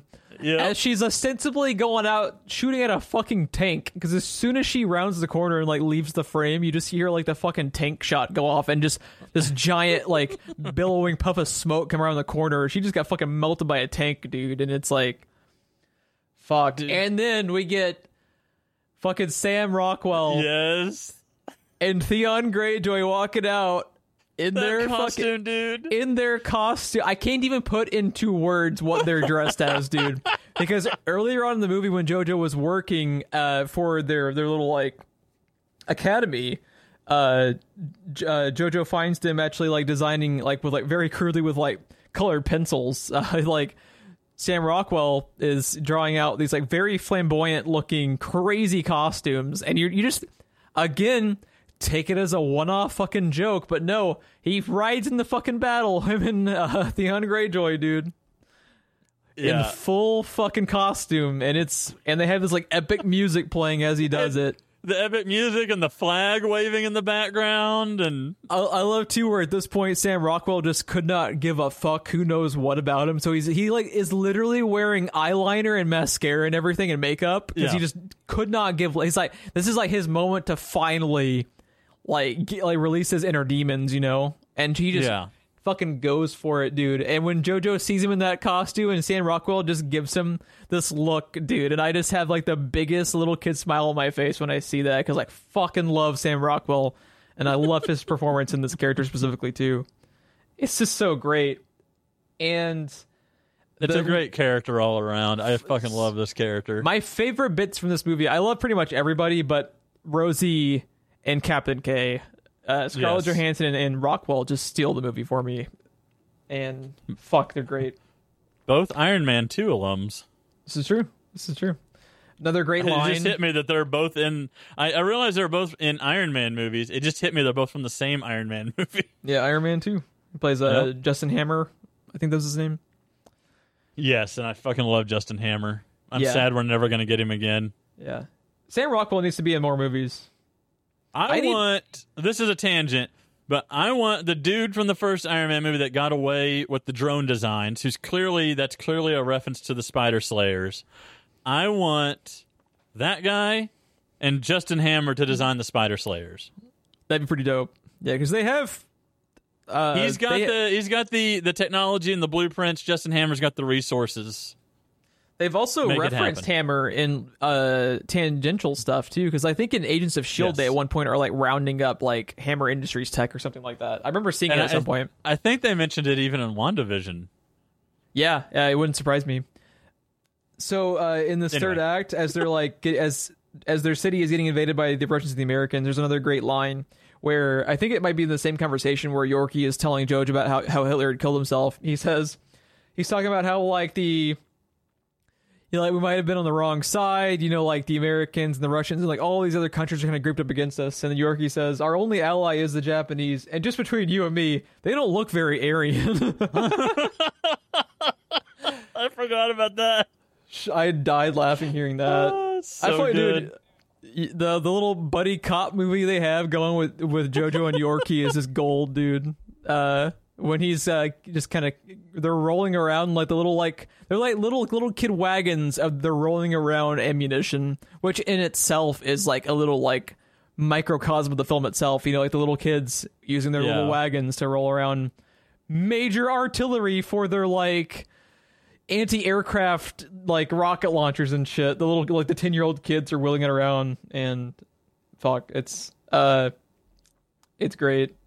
So the culmination of the the relationship between Rockwell and Jojo uh, ends with uh, the German soldiers that are around the city being rounded up, and Jojo has been walking around after Rebel Wilson dressed them up in a in a one of the jackets of the German soldiers, and she, as she's kind of like sending them off to go start attacking whoever the fuck you see, basically, because Rebel Wilson's fucking nuts in this movie. but Sam Rockwell is being rounded up. Jojo kind of catches up with him, and they have a moment while the the American soldiers are kind of like off in the distance a little bit uh, to have a conversation. And this is the moment we mentioned earlier about how Rockwell tells me, you know, like I'm so sorry about uh, to hear about your mother. You know, like she she was a legitimately good person. Is this after JoJo gets captured by the soldiers because he's in the Hitler Youth jacket Rebel Wilson put him in? Yes, yeah, he's being rounded Okay. up, kind of like in the same little detention area with them, With the Uh, other Nazis. with with the other Nazi German yeah, soldiers. And- I this scene, this scene, dude. it, it gets to you, dude. So Jojo sits down next to him. They have that kind of heart to heart about his mom, and Sam Rockwell stands him up, rips the German soldier jacket off of him, in one move by the collar, he just yanks it off of him. and he starts screaming at him, calling him a filthy Jew. He spits at him and then throws him to the ground to get him away from the detention uh, area. And To starts trying save- to kick him and stuff. to save JoJo, uh, Sam Rockwell like just goes into he he starts acting very vicious towards him, you know, to to make it seem like oh he's a filthy Jew. He starts calling all these like really nasty derogatory names to make it appear that he wasn't a German kid to save him. And the last time that you see him, he's getting dragged out, dragged away by the American soldiers around the corner. He just smiles at JoJo and he rounds the corner, and then you hear the gunshots go off. Yeah. Oh, it hurts my soul. I love him so much, man. Yeah. He's such a great character, and just for him to be able to not only really be true be true about himself and like his sexuality, like, obviously with the way they were dressed and everything, but for him to also kind of his last act be this kind of like redemption arc because he's always he's always been jaded about his position in the in the in the war and just in the Nazi army itself. You know, he's always been jaded about them demoting him multiple times and everything. But for him to be, be able to his final act be to save JoJo is is fantastic. Yeah, he uh which is probably more of his true self, but he is an officer, and things aren't going to end well for him anyway. Like, there's no. He's probably going to firing squad either way. So you know, he JoJo might as well get out of here. Yeah, his his last act being and, and like also it's it's cool in retrospect because you know like R- Rosie was very aggressive with him, but when he when she uh, kneed him in the balls about you know like she he almost inadvertently led to JoJo getting killed, and for him to be the one to save him in the end is it's great storytelling. It's great character work all the way around, and uh, the movie ends with uh, JoJo going back after this moment. He's now uh, he's able to go back home and kind of at this point you think he's going to go tell Elsa everything's okay, but he's so afraid of being alone. He goes and tells her the Americans lost and you know like Germany's won because he just doesn't want to be alone. He doesn't want her to leave, and uh, he immediately he kind of regrets it. So he comes up, he tells her there's a there's a little plan that I have to be able to get you out of here, and she walks outside with them and she sees this uh this like kind of little SUV Jeep thing drive by with American soldiers, you know, like brazenly displaying the American flag. And she turns around and slaps him for lying to her, which is, and he says, "I probably deserve that because he like." It is an incredibly awful thing because, like, for a moment there, she thinks she's going to be stuck in that like that little fake room for forever, you know. Yeah.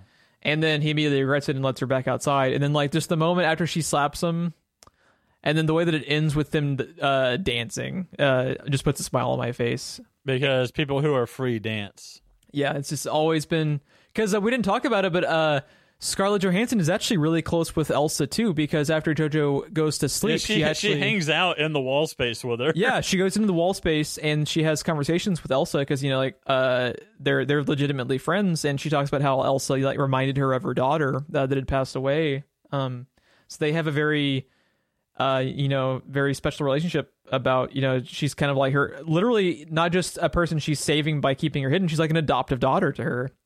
And the thing with the they talk about dancing too, just between those two, and obviously dancing was a very major theme for Scarlett Johansson's relationship, Well- relationship with JoJo. And There's even this uh, this heartbreaking moment where she's talking to Scarlett Johansson about what it even means to be a woman. yeah, because she's been like she's been locked up. Because you got to remember, the Nazi stuff was happening well before the war started. Like Yeah. this has been going on for quite some time. That she has been fearing for her life and in hiding and and all kinds of stuff. And she has this heartbreaking conversation about her. Like, what does it even mean to be a woman? Like she she doesn't know. She's been in hiding. She's basically just been a Jew and not like a human or yeah, uh, a woman um, for quite some time. She doesn't even remember what it's like. And yeah, because they make You know, a so- point where she says that obviously she's been locked up in JoJo's house for a long time, but she she at one Mm-hmm. point she talks about how she had, she had moved like this is like her fifth stop of being hidden. It was she was being passed around from like from Family home to, to home, you know, family to family, and, fr- and then friends. So it was like from family members to family to friends of family to additional friends of those friends, and just whoever would take her in. and uh, since we've circled back to that fact, there was a line I wanted to bring up earlier that we moved on, and I didn't want to grind us to a halt like I am now, talking about grinding us to a halt. Um, Well played. where uh, we were talking about how Scarlett Johansson, you know, how Rosie is feeling about JoJo and uh, how she's afraid of JoJo and afraid of what you know living under Hitler is doing to JoJo. And she had this great line that I can't find, and I didn't write down. I just wrote down the reference to the line. I didn't write down the line where Elsa asked her something about JoJo, and she's like, "I know he's in there. Like I know my son." is still in there. It's just like getting through to him. Mhm. And, you know, that's exactly what ultimately happens more or less when she dies. Yeah, uh, he he had already been kind of like heading that direction, but that was kind of you know the That's what pushed him back into being JoJo and not Yeah. this little fucking Nazi kid. little fuck, yeah, little crazy fucking Nazi uh, fascist. so as they're dancing, and it's also really cool too. I think earlier we talked about how uh, the movie opened with the German version of, uh, you know, I want to hold your hand by the Beatles, and it closes on the German version of Heroes by David Bowie, and that's the song that they're dancing to. And the movie ends on a wonderful quote and a wonderful callback to earlier in the film. Um, one of the other things that Jojo does uh, when he starts to kind of like uh, fall for Elsa because he starts to have a crush on her. It's like his first crush is uh, is Elsa. uh, there's this running th- uh, theme of uh, Rainer Maria Rilke, uh, which is a a German poet, and he was a favorite of Elsa's uh, f- uh, fiance who had passed away. And when they she talks to him about how like when he'd proposed, he talked uh, to her actually, you know, referencing a, and quoting one of his poems. The movie actually ends on one of the uh, one of the quotes by Rilke, and it says, "Let everything happen to you, beauty and terror. Just keep going. No feeling is final." And Mm-hmm. at this point, I'm just like fucking crying because like this movie just like hits me. I don't know, like it's just a combination of the performances, uh, the writing, the way it's shot. The I just get so invested in these characters by the end of it, and because I think part of it is too just like it hits me on like a very personal level because especially now after rewatching and I know what I'm what I'm watching and having had the time to kind of like digest it in my brain over time, just how like this is important for everyone. Everyone is a kid at some point. Everyone goes through those years of being so uh you know like moldable into like whatever your environment can kind of dictate. And then just to end on this like very uplifting note of like you're going to deal with you know very hard things in life but there's also beauty as long as you just keep going. And like mm. fuck dude this movie just gets me. This this it just hits me like right in my core every time i watch it and fuck. I as soon as i as soon as i watched it and was just like because I, I think I like I just teared up multiple times, but just like as this quote came up and it's just such a beautiful quote, like I'm just like crying like every time, no matter how many times I watch it, probably. And yeah, it just it gets me. Um, I so just real quickly, like, uh, did this movie kind of hit you maybe more now that you have had kids? Like, did you could you see yourself like uh, having like a different reaction to it? Is because like it hits me even as someone who doesn't have kids, and I can only imagine like because of how integral the dynamic between JoJo and ScarJo is. You know, like, uh, do you think that kind of changed the way that you reacted to it at all? Before I had kid, like my kids are my first and only interaction with kids. Right, I don't have siblings. Um, my friends that had siblings all had older siblings, so like I've never really been around kids. And if it weren't for the fact that I had kids, I would not have understand understood JoJo nearly as well as I do. Mm-hmm. Um, but yeah, this this movie, I blame part of I'm I liked it. I am cooler on it than you, and I blame that on the marketing department because this was basically marketed as Hot Shots, Yeah, I can. not I can. that at all. I well, that's the thing is like the there are a lot of comedic aspects, and I think they are important just to not make the movie a slog. Because you and I always talk about how like no matter what your your subject matter is, you have to brighten it to some extent. Otherwise, it's You have to give your audience a moment to breathe. Batman Ye- versus Superman. yeah, Batman versus Super- yeah, exactly. I love how that's always the fucking. Why'd you say that name? yeah I, I i honestly like i i totally understand that that that way of thinking behind it um because they because it- obviously the jokes are much easier to sell in a 90 second trailer than the heartfelt story of the the hitler youth the Nazi kid, who's about to have his fucking mother hanged in the street Eh, you know like you can't falling in his into his first love with a Jew. Like yeah. it's like what is this movie? because like because if you just put yourself in that position Yeah. I wouldn't know how to fucking put a trailer for this together either, you know. And it's almost But it- yeah. Uh, go ahead.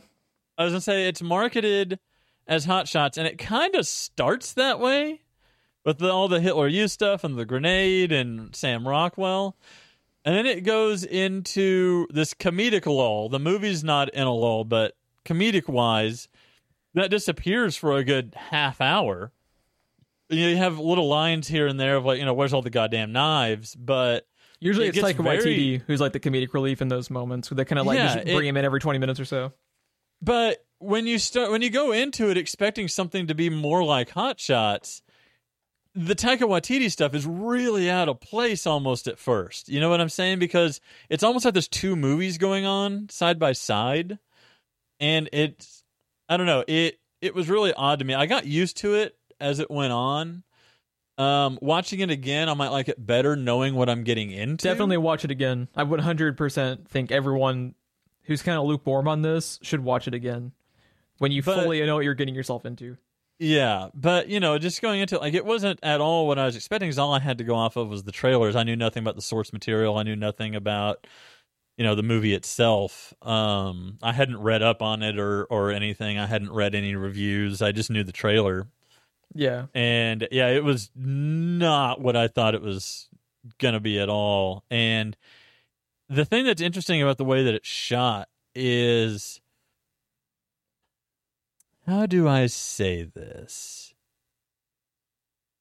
It's like a film festival movie that's not up its own ass. And I mean that in the best way. you know what I mean? It it it looks like it, it's shot like every film festival circuit movie I've ever seen. But film festival movies I typically roll my eyes at as hard as I can De- Um, define what you mean by like a film festival movie.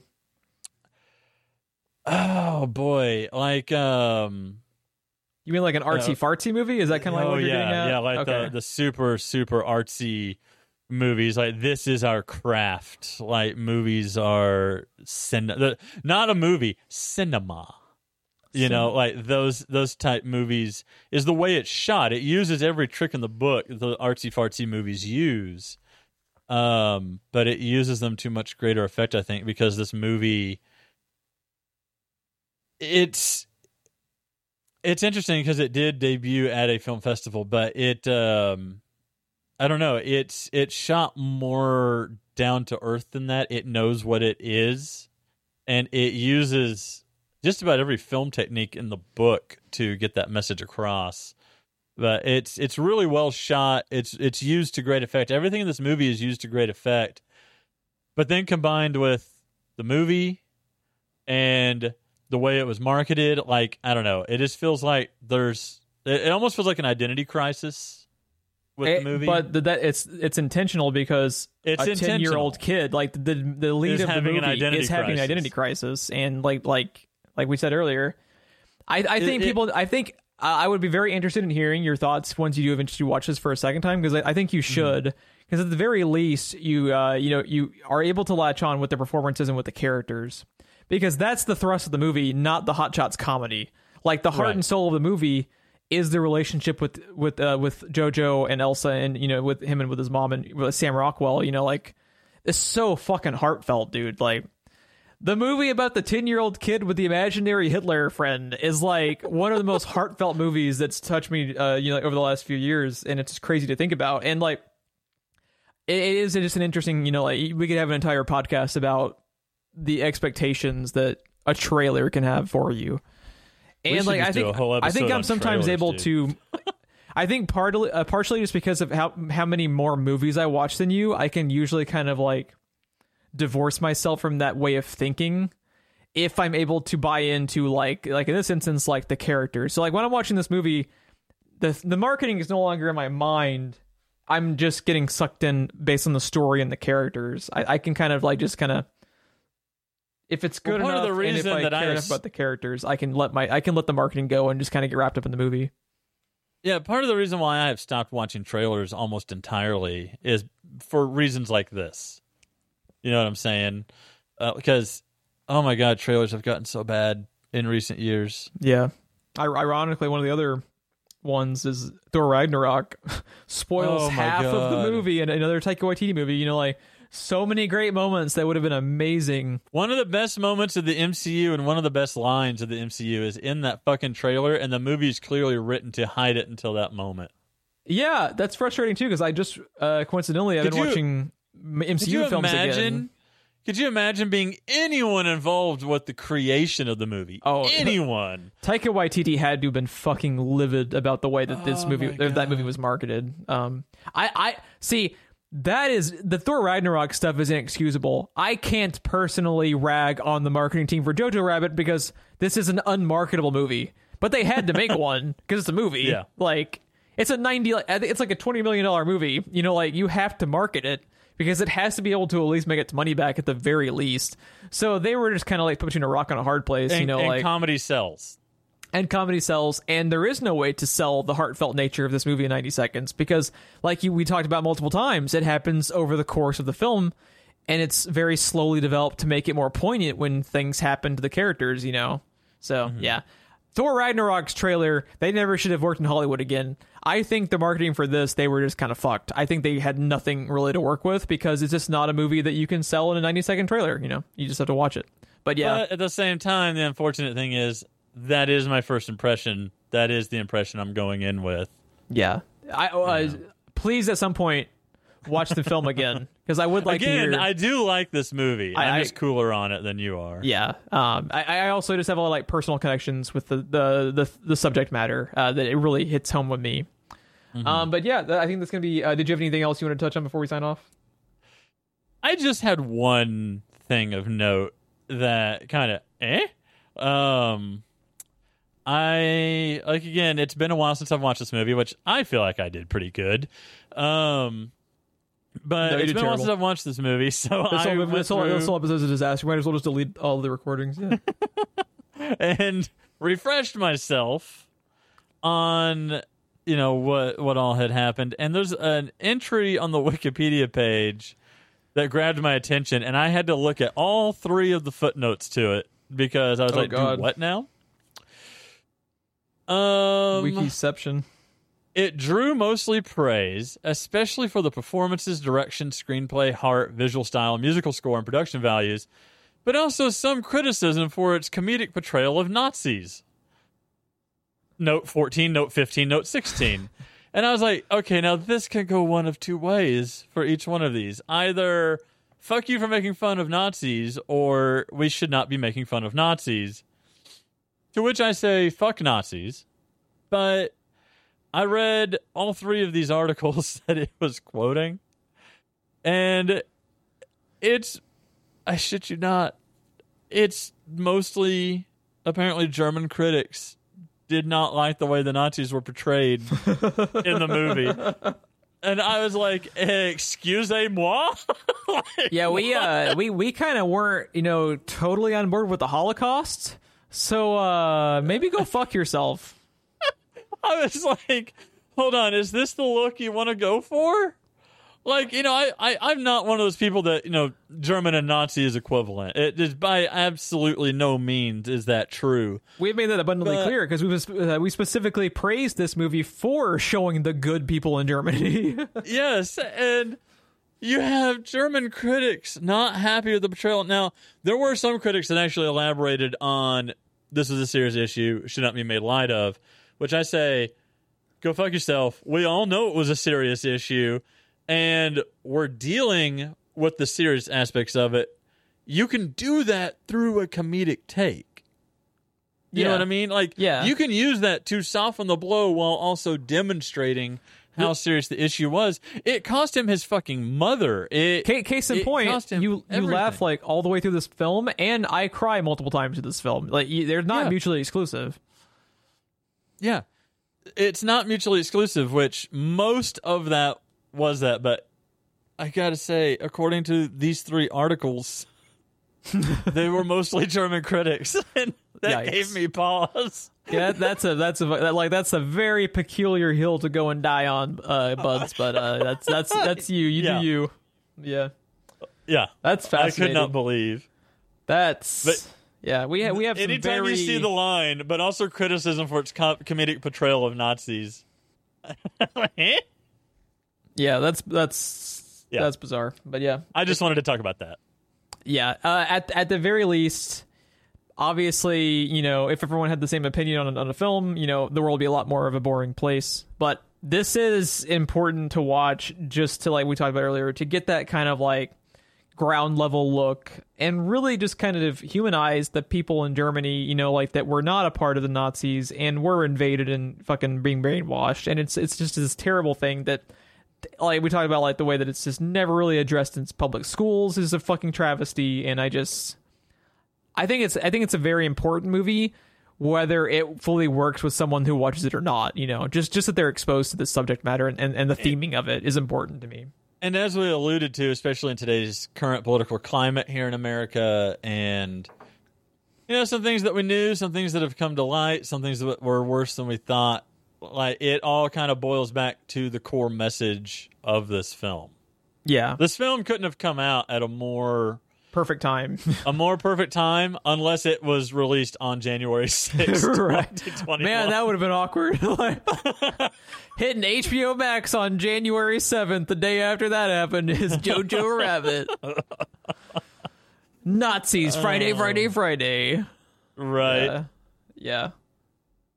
So, yeah. At the very least, I'm happy you were able to, uh, even though it didn't fully hit with you like it did with me, at least that uh, you were able to kind of like latch onto the performances. Because, like, man, at, at, like everyone's great, but Scarlett Johansson and Sam Rockwell alone make this movie worth watching, in my opinion.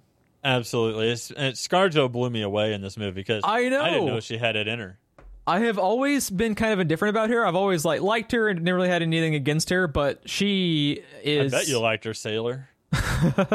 she's she's absolutely incredible in this. Uh, yeah, it's it's it's a fantastic performance. But yeah, if you would like to check us out more, please be sure to like and subscribe to the podcast with reviews or ratings on whichever platform you find us on. We're all over the place. You kind of wherever your podcast can be found. If you'd like to follow us on Twitter for show updates, uh, you can follow us at SPR Filmcast. Ron, where can people find you when you're not discussing insurrections of the Capitol on January 6th? I am on YouTube, Twitter, and Twitch every Sunday, Monday, and Tuesday. Sunday, Sunday, evening. Sunday. right? Um, at Ronsense TV. You can find me at G Miller SPR because I don't like to spell out Jeff G E O F F every time. I have done that enough in my life. Okay, Uh, go ahead, sir. I was going to say, we've got uh, some interesting programming notes coming up. Oh yeah, uh, so is the very next episode the beginning of Friends and Family Month? Is that I, I believe it is, sir. okay? So let's go ahead and talk about that real quick. So we are not picking the films for the entire next month of the show, and we are also having double the episodes. So what we've decided to do is um, we are letting some of our friends and family actually pick a movie for us that we have to watch and review, whether we want to or not. and we have three of them that are locked in. One of them still being decided, the last one. Um, but yeah, uh, we should go ahead and talk about the first movie, which is actually being requested uh, by one of the super awesome people in uh, Ron's Twitch community. Phoenix Waddell is her name, uh, and she has re- uh, requested us to cover and watch Into the Woods, which is, I believe, a Disney musical. It is. It was on my list back when uh, I was still watching trailers, and I never got around to watching it. Yeah, uh, I am typically not a big musical person outside of stuff like Hamilton, which, uh, like, I really uh, connected with Hamilton, but most of the time I, I don't go out of my way to watch musicals. But this one was actually on my radar as well, just because the cast, the cast of Into the Woods is like fucking bonkers. Go IMDb that shit. Yeah, it's uh, it's absolutely insane. Yep. So I, uh, since we're going to be uh, rolling these out, they're probably going to be a little bit shorter episodes. Think our Wonder Woman eighty four episode, which I think was about an hour. Uh, so we won't go in quite as much detail because we will be having four total episodes, but we will be talking about them because we want to have a little bit more, you know, like a interconnectivity with the friends and family. You know, they're actually checking out the show. So uh, I will go ahead and give out the next movie too uh, that's being talked about, just because we usually give about two weeks of a heads up if you want to follow along. The second movie is requested by my buddy. Uh, his online handle is Lazy Ghost. Dragon Ball Evolution because he wants me to want to kill myself. yeah, I own this movie. yeah, that's that's a choice. but we will find out my thoughts in a couple of weeks once we get around to watching that. So yeah, first up, Into the Woods. Next up, Dragon Ball Evolution, and we'll be finishing up the month with two more choices that we will reveal later on. So thank you for listening, and we will see you next time.